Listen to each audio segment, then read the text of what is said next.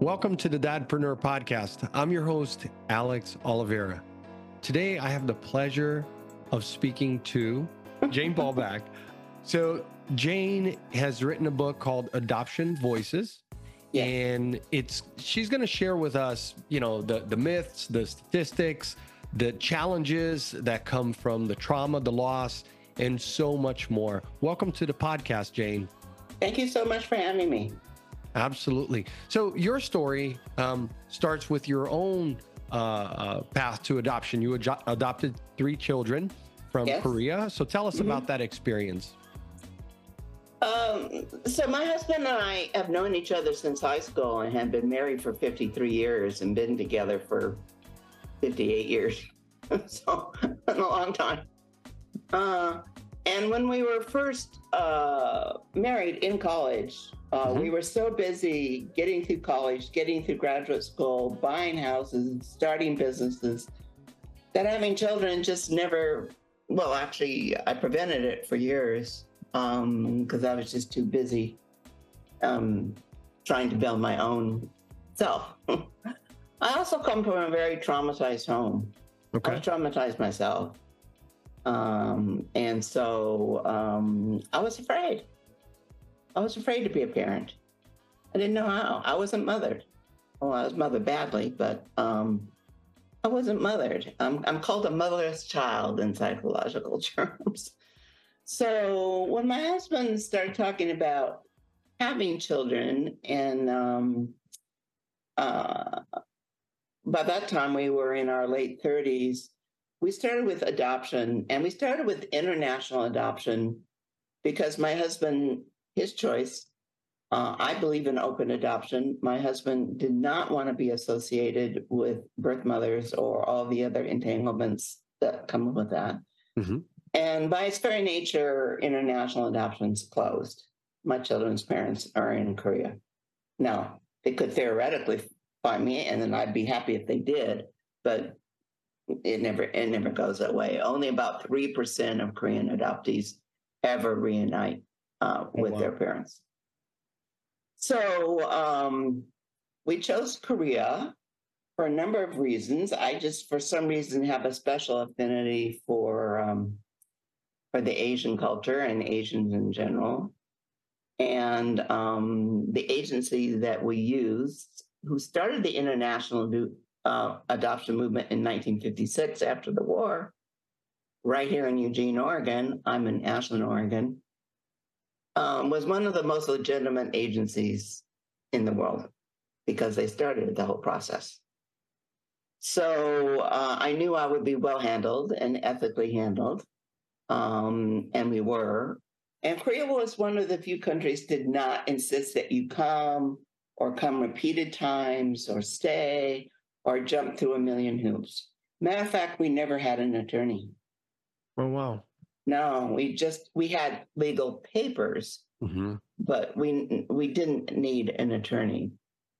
So the whole agency does a couple of unique things still still around, Eugene. Um, they have the children fostered instead of they have an orphanage, of course. Um, the children are fostered uh, right after they're born, and I do believe, although I don't know for sure, that my sons were given up immediately. They're twins; they're fraternal twins. Oh, okay. And so they arrived at five months when we were 39 years old. Okay. It takes five months for Holt to make sure that everybody's healthy, that everybody's been contacted that needs to be contacted in case there are family members who don't want to relinquish their children. They are officially relinquished to Holt. Officially, there's paperwork hmm nothing nothing nefarious about it. Although there's are plenty of children left on streets and police stations and you know other places. My children were not. So the boys arrived when they were five months old. And then i remembered i hadn't i hadn't designated a gender. Uh, and i was willing to do twins because i was so old. This is a social worker's idea Korea had the antiquated idea. You don't deal with the agency, you deal with the Korean government through the agency. hmm And their law was the parents couldn't be any older than 80, and we were 39. So she said, We better zip this up. I'll find you twins. Okay. I said, I'm an identical twin, so fine. Oh, you you are also. I'm an identical twin. Oh, okay, that's neat. So, um, so the boys came, and um, my husband was a cosmetic dentist. I was a human resources consultant, and um, my husband kept working at the same rate he was working. Um, I cut back my work because I was fortunate enough to be business partners with my identical twin. So when the children came, I needed to cut back the enormous amount of hours I spent in the consulting company. Mhm. And so if I worked 60% or 70% or whatever percentage I worked, then I just gave the money to my twin and I was available, uh, at least was emotionally for my children. Um, we had physical help. I couldn't have done it without physical help. It wouldn't, it wouldn't have been possible. I wouldn't have slept. so um, that first night we got home and and and because you don't go to korea they don't stop you from going to korea but they don't want you to come either. It's sort of the koreans are interesting. They so were so supportive of of relinquishing their children particularly after the war of course and then later on as well. Um, because my children are not orphans. My daughter is the product of a single mom Mhm. and my boys have parents and brothers, and I have no. I can understand why the single mom relinquished my daughter. Uh, even today, being a single mother in Korea is a very hard road to hoe. I have no idea why my boys were relinquished by their parents because my boys won't get into their records. That is their choice. And I only have so many records. That's about all I know about it right now. So I was overwhelmed, as you might imagine, but you know, we kind of settled down in, into our routine.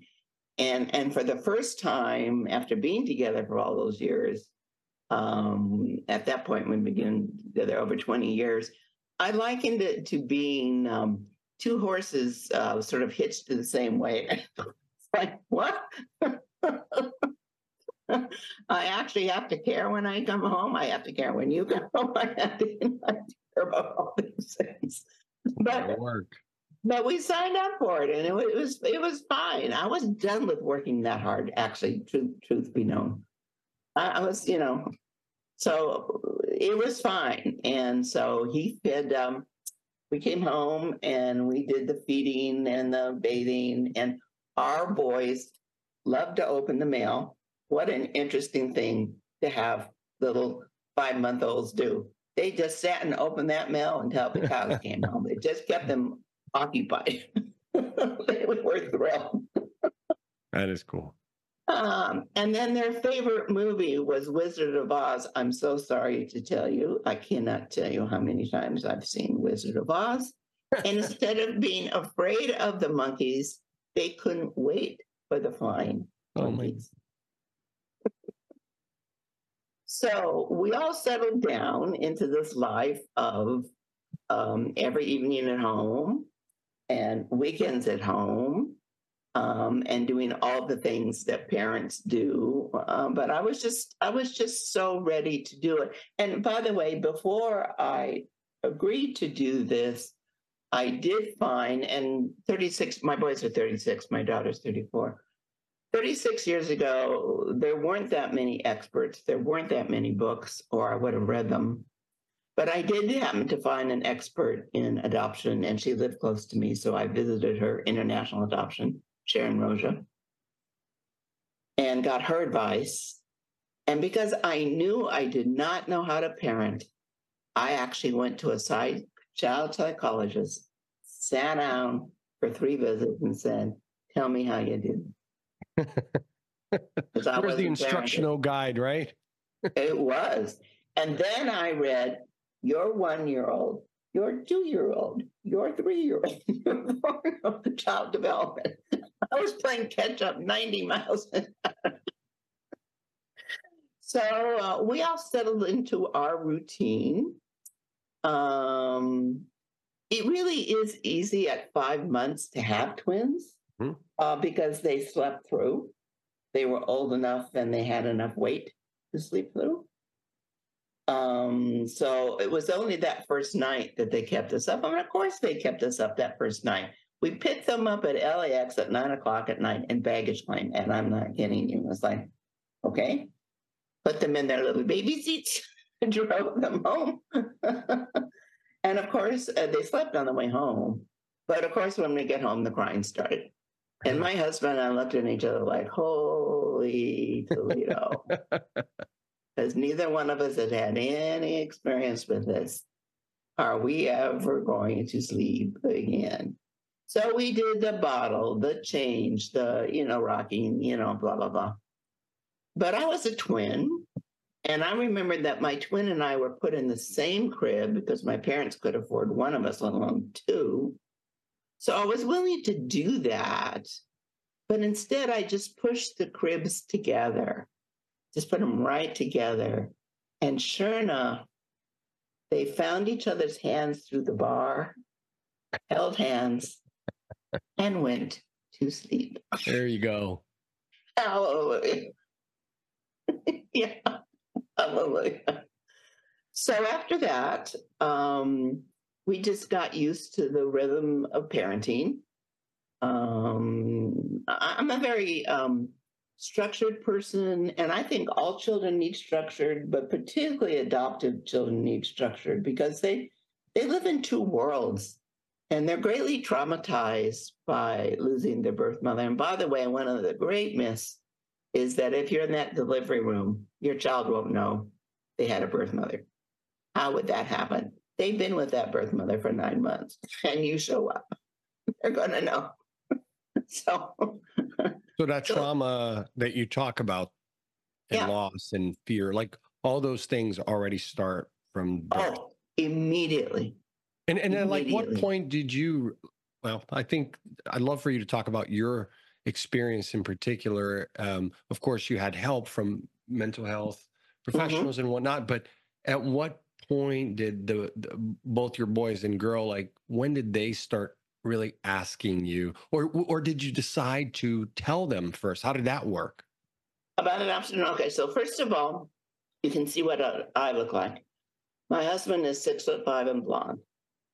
There wasn't a lot of explanation. Sure. Think about it.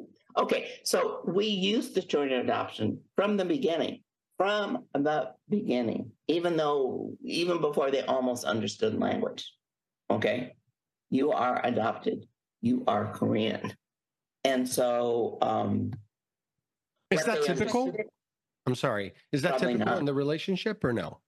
No, uh, people don't hide it anymore or keep it much of a secret. That that was in days in days gone by. You were matched. Uh, there are a lot of agencies in New York you are a match by ethnicity, by religion, by hair color, by eye color, and the records were all closed. And in a lot of states, the records are still closed, which is isn't right, but it's mm-hmm. it's the truth of it all.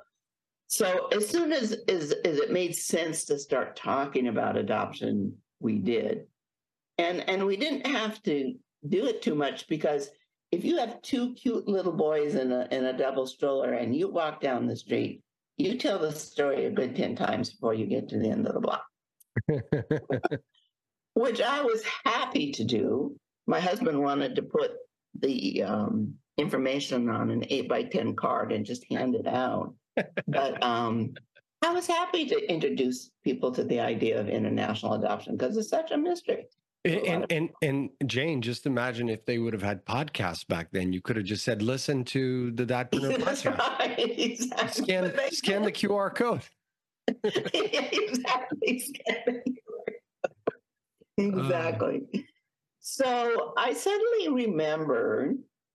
So then I got to be forty, and then I suddenly remembered that I didn't want to live my life without a girl in my house.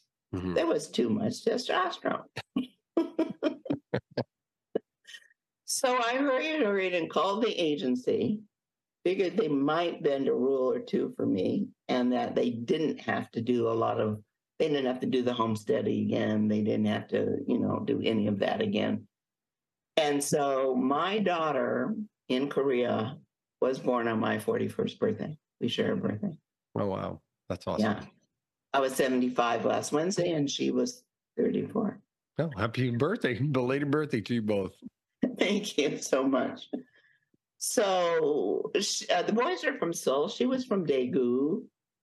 Um, unlike the boys, she came depressed.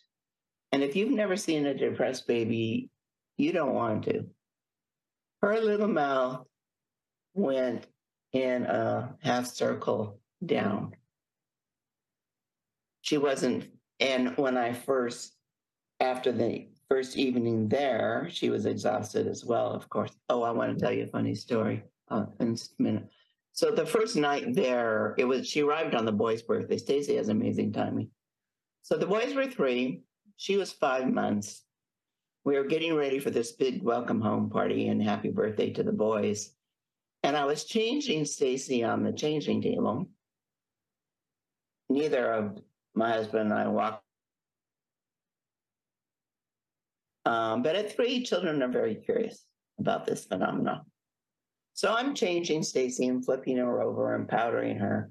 And Jake, one of her brothers, comes in the room, gets a gander at this, and screams to his brother Brandon, Get in here. She's got two butts. Uh, oh, yes, that's okay. Our first lesson. There you go.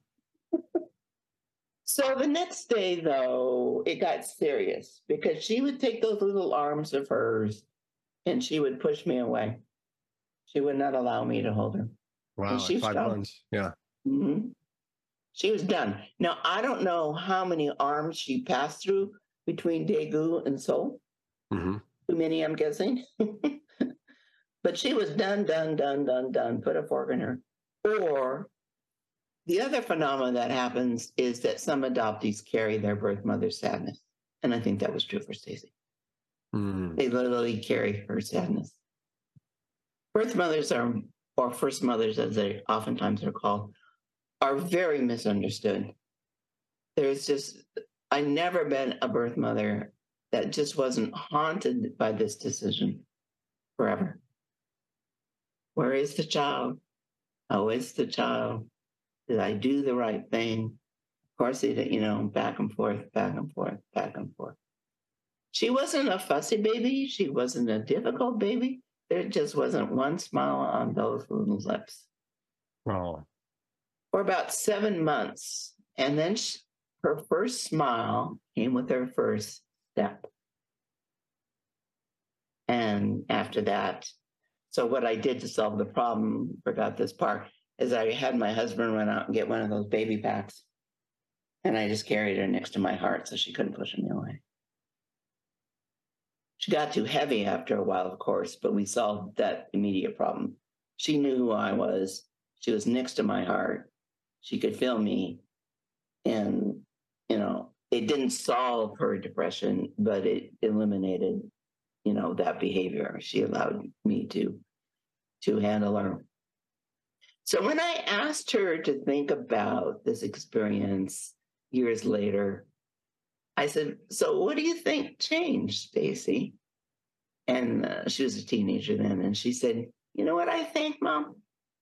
I think I finally figured out that there were two other Koreans in the house. So how bad could it be?" My daughter's funny and very intuitive. So we begin the journey of three children, three and under. We're outnumbered. Um, but again, I'm a highly structured person. I had, um, if I had help, the nanny that I had co-parented with me. It wasn't just any old person.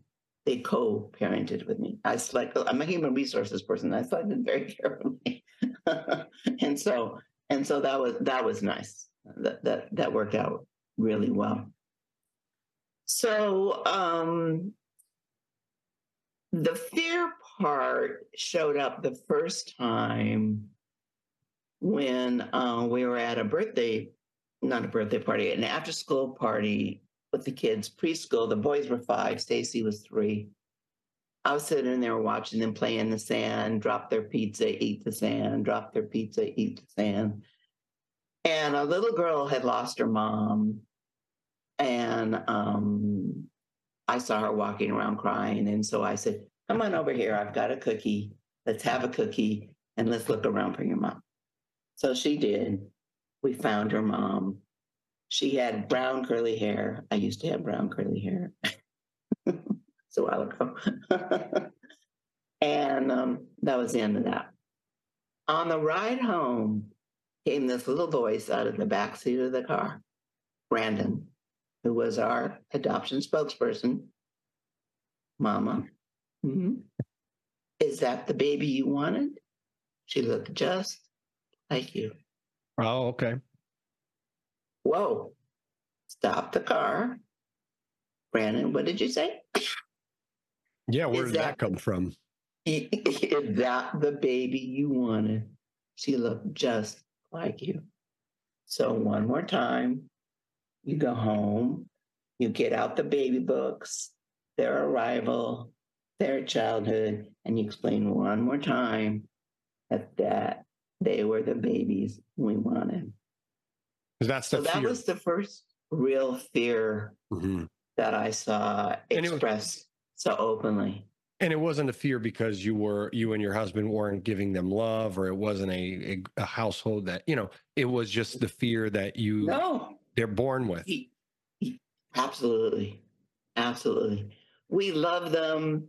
My husband came from a dysfunctional family too, and so we were determined to touch them in love, spend quality time with them, doing all sorts of nonsense, um, discipline them in a in a in a, in a uh, calm, responsive way. You know, particularly Brandon, a lot of timeouts um, in the chair.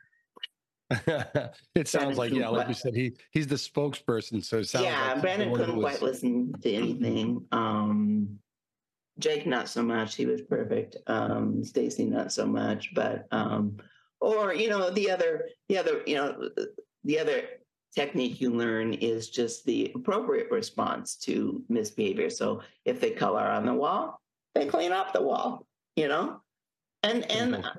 and I was a, a, responsive parent as opposed to a reactive parent. Mm-hmm. I'm naturally calm. Um, the business I was in in human resources called for a lot of calmness. Absolutely, dealing with people. That's no I didn't need to add to the excitement. Nobody called me because things were going well. So I, whenever I would enter a conversation, uh, an, an, experience where I wasn't sure what was going on, I called them adoption moments, and that's mm-hmm. what the book is. It's 16 short stories of these adoption moments, where sometimes, okay, I could, you know, pretty much figure out what was going, and sometimes I could not. But I was fortunate enough to find a child therapist who herself was adopted. Now, what's important about that, and most people don't know this, is adoption is not taught in any psychological or sociological course. It's not. And so a lot I've known a lot of parents try to take their adopted kids to child therapists, and sometimes it's successful. But the therapist has not has got to understand the basis of the trauma, loss, and fear, or they don't get it at all. You know, mm-hmm. they just don't get it at all. So, um, so as time went on, um, my perfect child, Jake. Okay, so there's Jake and Brandon, and um, Brandon was the nodding one. Fine. Jake was the perfect one didn't think much about it. Jake's naturally perfect, still is. Uh, does things well, does things thoroughly. Um, this has a real professionist um, tendency, if you will. But but a lot of adoptees do. They think perfection keeps them safe. Mm-hmm. Uh, uh, matter of fact, one time um, when the boys got home from a birthday party at Chuck E. Cheese, they were five my nanny, who handled everything, said, You need to go talk to Brandon. Well, why? Well, why can't you do why didn't you do it, Sharon? Oh no, no, you need to go talk to Brandon. Okay. So I go upstairs and Brandon looks scared out of his wits. And I said, So Brandon, what is the big deal? What what happened at Chuck E. Cheese? Because I've heard we're never going back and we're never going to be invited to another birthday party. What, what exactly did you do? I moaned Chuck E. Cheese. you moaned Chuck E. Cheese. Oh, he was funny beyond his years at that at that time already. He was a clown. Well, and, and I said- that- talk talk to me about this. I'm really curious to Okay. also understand, Jane, um, how they felt. You know, so fast forward, obviously, to their adult, Mhm. you know, years when you Mhm. decided to write the book. Um, Mhm. how did you go about obviously you you have this experience this journey that you want to share with the world which i think Right. is so important and you're right it's not something that's taught so most of us scratch our heads even when i've had friends who in the past who are adopted or as i said to you i've worked with nonprofits that do foster care. Yeah. but it's it's it's different because you have a lot of questions that you feel like you shouldn't be asking unless it comes up in conversation. So i feel like the platform that you're you've given the world is a great one Right. you know? Um and especially through stories the you know instead of being so technical. And so i think that's what your book yes, or so didactic. offer. yeah. So but but how did the kids feel about you going down that path because Mhm. I, I i imagine they had their opinion especially brandon well, actually not. Um, so I first began this journey for me of storytelling began um, when the children were older, and I only told the stories to parents from the agency who were waiting for their children. That's how the storytelling began. understood Then I always knew I wanted to write a book. And a social media consultant suggested that I blog first. So about 12 years ago, I blogged. And it was so successful that it turned into something else. But first, let me stop and say every step of the way, I asked my children's permission. wow okay Every step of the way. And don't go beyond their adolescent years Mhm. and let them see what it is. So I started blogging, became just phenomenally successful. Um, that's back when blogging was just about the only thing going on, right? That the social media consultant suggested that we turn it into an online magazine. And I published an online magazine for two years called Adoption Voices. oh wow But unlike the book, um, it was adoptees, birth parents, uh, adoptive parents, social workers, psychologists, filmmakers, poets. It was y'all come. And it was a fascinating, fascinating experience. But at that point, I had retired from human resources consulting because I have an autoimmune disease. And at that point, that magazine was working full time. So it was time to either monetize the magazine or stop. As my husband said, Jane, this is the world's most expensive hobby. And you've had a few. because I had a full time employee, my daughter, who did the social media right out of college, and designers and consultants. So we knew how we were going to monetize the magazine. We were going to create a paywall. And um, a lot of it was still going to be free because that was my desire. And behind the paywall were going to be ebooks and counselors and all sorts of other things. And as I sat through that meeting, this is now 10 years, you know, 10 years ago, I was so excited because I, I I never thought about being a magazine publisher, and I absolutely loved it. Even the hate mail I got, I loved because it was sort of funny in a way. Um, but I thought I'm I'm not going to live through this. This uh, autoimmune disease are triggered by stress. If you flare, it's because you're stressed. So I put it away. I just put it away and stopped the magazine. And there was no one to give it to. No one else knew who I knew, could do what I did. It was just an, it's just an, a, um, a factor of my maturity and the fact that I knew one of the world's most, you know, famous women in in the adoption world that made the magazine so so very, very successful. So then I circled back 10 years, and that's when I decided to write this 16 short story book. That's so beautiful. on the magazine, again, permission, and the book permission. And it's official permission. It's it's a conversation with each one of them individually. And and my daughter, who was my editor, wanted really she's the most sensitive about some of the stories. Um, really wanted to look at each one of them. I said, Stacy, I every word is true, every word happened, but if there is something you want me to tone down, if there's something you don't want me to tell, tell me now. I won't. So that's that's how it went. Wow, Yeah. what what an what an experience! Absolutely. Well, so Yes. it's been so great speaking with you, Jane, and I know our audience, our listeners, um, you know, just the community that we have, which is a lot of parents, entrepreneurs, as I shared with you Right. At the top of the show. Um, th- you know, now they're going to know a little bit more, but um, you know, obviously, if if someone is considering adoption Mhm.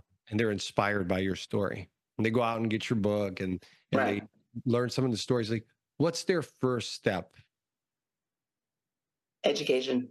Okay, There are now more good books written about adoption than you can shake stick at, okay. besides mine. Any that you recommend personally, other than yours, because yours are the storytelling side, but then there's the Mm-hmm. yes, mine's side. storytelling time. Um, Yeah. and, and when I when I before I decided to do this, I sent my stories to my friend who's the expert on adoption, and says you need to publish this because what's so unique about your besides the storytelling is that you're so vulnerable, Jane. You're not always right. You're not the authority. You get it wrong. You admit you get it wrong. you you're confused. So, uh, but there's a wonderful book, two two wonderful books that are my favorite.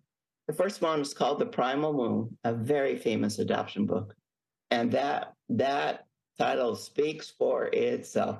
The Primal Wound.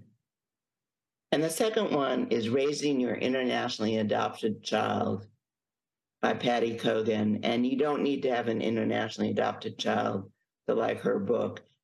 Um, Primal Wound is shorter. Um, she's a she's a child psychologist as well, so certainly qualified to write the book. But Patty Cogen's book really is um, it, it really is a workbook. It really is a how-to book. As I'm I read the book when my children were were older, because that's when she published it. And as I'm fond of saying, had I had that book, it'd have been dog-eared and tear-stained. What does Patty have to say about this? so, educate, educate, educate, understand, try to understand on some level what this really is and what this really isn't, and enter mystifying adoption moments without anger. My daughter, for a year and a half, stole everything that wasn't nailed down. I was never angry. I was curious. I think there's two things that parents aren't too much. They're not curious enough. What's with this behavior? Mhm. And they're too reactive and not responsive enough. So I was curious and I was responsive. And um, eventually, she and the therapist and I figured it out. Wow. Those are some great insights for any parent, really, not not just, you know, yeah, I wasn't. I wasn't a screamer or a yeller. I Right. No, Mm-mm. I, you know, I I have four of my own, my wife and I, and Wow. to to to your point, I mean, I can attest for that, and we have these conversations on the podcast with other parents who are going through, you know, that Mhm. phase of life too. And Mhm. I, I, right on. I agree with you. It's about finding uh, a way to be curious, understand why they do what they do, and I couldn't have said it better. To just you know be more responsive and present in the moment, and and and yeah, and just and and put yourself out of the picture. It's not about you. right. It's not about you. And Yeah. by the way, I was thrilled we were never going back to Chuck E. Cheese again. And I told Brandon the He did worst you guys part of the favor. story He did is that, his, is that his perfect brother talked him into it. I said, Brandon, this is the worst part of the story. Yeah, You need to knock that off. that's right. But but he but he did everyone a favor.